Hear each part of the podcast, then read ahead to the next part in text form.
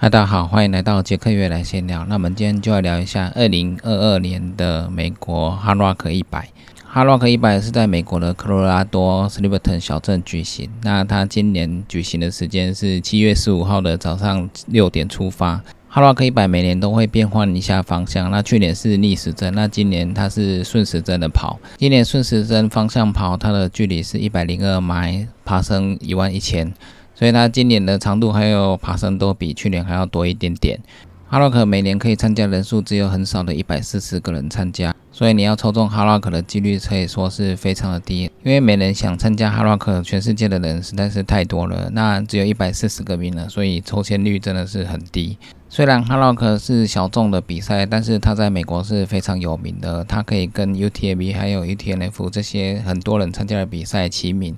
它在美国很有名，就是因为它的风景非常漂亮。它的整个距离下来要跑过十三座三千七百公尺以上的高山，所以它的难度是非常高的。赛事海拔最低在两千三百多，最高大概四千两百多。这个表示说，就算你跑到了海拔最低的两千三百公尺多的地方，它的温度还是很低的。所以如果天气是寒冷的状况下，下到了海拔两千三的地方，还是非常的冷。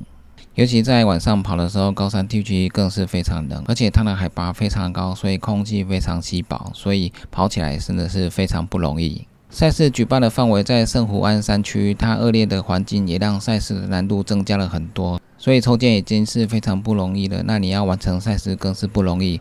要拿下这一场赛事的冠军也非常不容易，那要破纪录更加是不容易，所以这个真的是高难度的一百迈。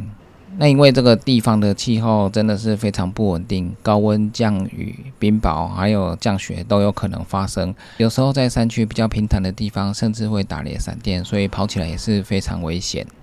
那它的赛道路段以陡峭的山径为主，那草原的路段还是有一点，主要是占整个赛道的六十趴。它的公路段只有短短的不到几公里，所以等于是你在陡峭的山上跑了一下之后，下山之后跑没多久，然后又要陡峭的上山，所以这个赛道你在公路段根本赚不到几公里的路程。那你唯一可以前进的路线只有陡峭的山径，还有陡峭的下坡。所以这个赛道你跑很久之后才发现，才前进短短的几十公里而已。所以它的赛制的限制时间也长达四十八小时。之前的 UTMB、UTNF，它的时间限制大概就是一百迈四十六小时，那这个 h a r o c k 一百迈就长达四十八小时。因为它的爬升太激烈了，它的难度比较高，所以它的总限制时间也比较长一点。那 h a r o c k 主办在每年平均算下来的话，完赛的选手大概时间落在四十一小时多。它的完赛率大概就在四十三到七十趴左右而已，所以完赛的人非常的少。之前最快的完赛记录是 Kilian 在二零一四年完成的二十二小时四十一分，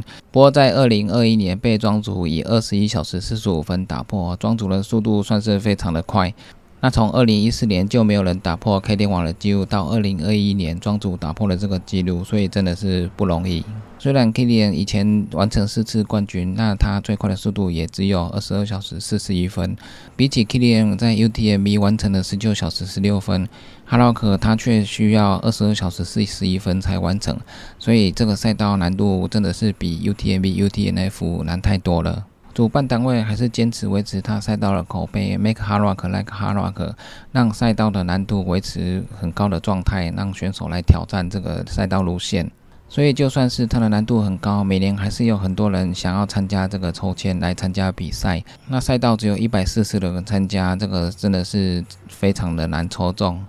那你要参加这场比赛，你也必须经过主办单方认可的一些赛事，比如说你有参加过 UTMB、UTNF 这些赛事，你才有资格参加抽签。那抽签还不一定会抽中。之前扎比尔小鲜肉也曾经参加过比赛，那一次他差一点拿到冠军，不过因为他在最后的补战之外有接受朋友的支援，那场比赛他本来稳稳的可以拿下冠军，不过主办单位因为发现了他这个行为，所以取消他的资格。赛事最终跑回小镇的时候，有一颗石头上面有山羊的图案，必须亲吻这个石头才表示完成比赛。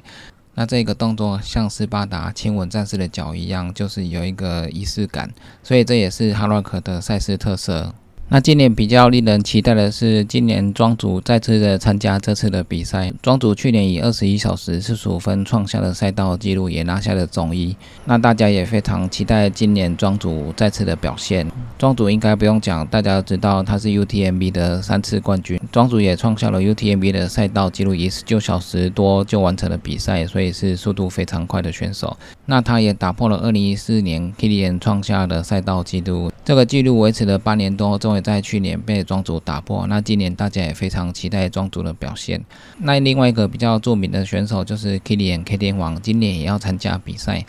K 天王已经有好几年没有参加哈罗克的比赛，那他今年再度参加这个比赛，可能也是想打破庄主的记录。另外一点就是他加入另外一个品牌的 team，所以他也想为这个 team 获得好的成绩。那他今年再度挑战哈罗克一百。他也是希望可以再挑战自己的记录，还有打破庄主的记录。所以今年的哈洛克，大家都非常期待庄主跟 Kilian K 天王的表现。那这两个曾经是赛道纪录的选手再次挑战哈洛克一百的比赛，让大家非常的期待他们两个的表现。那 Kilian 在前不久也拿下了 Golden Series 赛的 The Gamma 的冠军。那他虽然年纪现在已经三十几岁了，那跟其他的精英选手来比的话，他还是在雷伽马拿下了冠军。虽然雷伽马距离只有三十二 K，但是 k i l i 已经好久没有比赛了，而且通常都是年轻小将在比赛，年轻小将的速度非常快。不过 Kilian 在 The Gamma 的比赛还是拿下冠军，而且打破了赛道纪录，所以也是非常不容易的。那这也表示说，Kilian 在短程的爆发，还有长程的耐力赛，他都可以切换自如。那他的身体强度维持的非常好，再加上他年纪比较大，经验更加的丰富，所以他在跑的时候不会一昧的就想要爆冲，在比较陡峭的山径上，他也会跑得比较有技巧性。所以他可以在整段山路帮自己节省很多不必要的力量。在转程的越野赛，Kilian 也可以很好的控制自己的强度，用比较快的速度来完成比赛。那在长城耐力赛中间，Kilian 在各个方面做的补给、休息，还有身体节奏的调配，都调整得非常的好。所以 Kilian 几乎在短程还有长程的距离都可以表现得非常好。那这个在很多选手是比较不容易做到的，像庄主他就很少参加这种 Sky Running 短程的比赛。长距离的选手通常配速都会比较慢一点，但是在短程的时候，因为要冲很快，所以在短程的越野赛的时候，你要把强度拉高，速度拉快，这样是非常不容易。所以很少有看到庄主去参加短程的比赛。像上次 Paul 参加意大利 Labredo 一百二十 K 的比赛，他跑到一半他就爆掉了。所以，因为一百二十 K 的速度并不是他习惯的速度，他习惯的速度大概就是一百迈的速度，所以他拿下了 UTMB 的冠军。那突然要参加一百二十 K 的比赛，这个速度当然会更快一点。参加的选手速度都蛮快的，所以突然想要跟上这些选手的话，会让自己的身体更疲劳，更容易累。所以破在后面他就爆掉了。所以如果你跑习惯长程耐力赛之后，那你要突然参加短程的，最好经过一些短程爆发的练习。不然突然参加短程的话，成绩可能也没办法太好，因为短程会有更厉害、速度更快的选手。所以 Kilian K 天王算是在短程还有长程耐力赛可以调整很好的一位选手，真的是非常的少见。那哈洛克这次女性参加的知名选手就是 Courtney。Courtney 去年也有参加哈洛克一百，去年大家也非常期待 Courtney 的表现，因为之前 Courtney 参加 UTMB 西部一百都拿下过女子冠军，所以她的实力是现在非常好的。那去年大家非常期待他能打破哈洛克的记录，可惜他跑到一半的时候，他就因为身体不适而弃赛。今年我看名单，他再次挑战了哈洛克一百，那他今年一定会准备的更加的充分，跑得更谨慎，那让自己可以顺利的完成这个比赛。因为这个比赛跟西部一百比起来，可跑性没有像西部一百那么高。这个比赛都是比较陡峭的岩石路段，爬升比较多，所以你要跑起来非常不容易。那挑战的是你爬升的速度快不快，还有下陡坡的速度快不快。所以今年大家也非常期待 Cody 在哈洛克一百能有很好的表现。像这个哈洛克一百路线，在台湾有非常类似的地点，就是古关。那古关每座的高山，它的爬升都非常多。马龙山的路况算比较好一点，不过它也算是蛮陡的。那它的海拔可以拉到非常高。那如果要有很多碎石坡的话，那坡金加这座山大概就比较像这种碎石陡升的山径。上碎石陡升的话，它攀爬会比较多一点，那下坡也不太容易。八仙山也是一样，它也是短短的爬升就非常多，那所以到八仙山的山顶也是要花非常久的时间。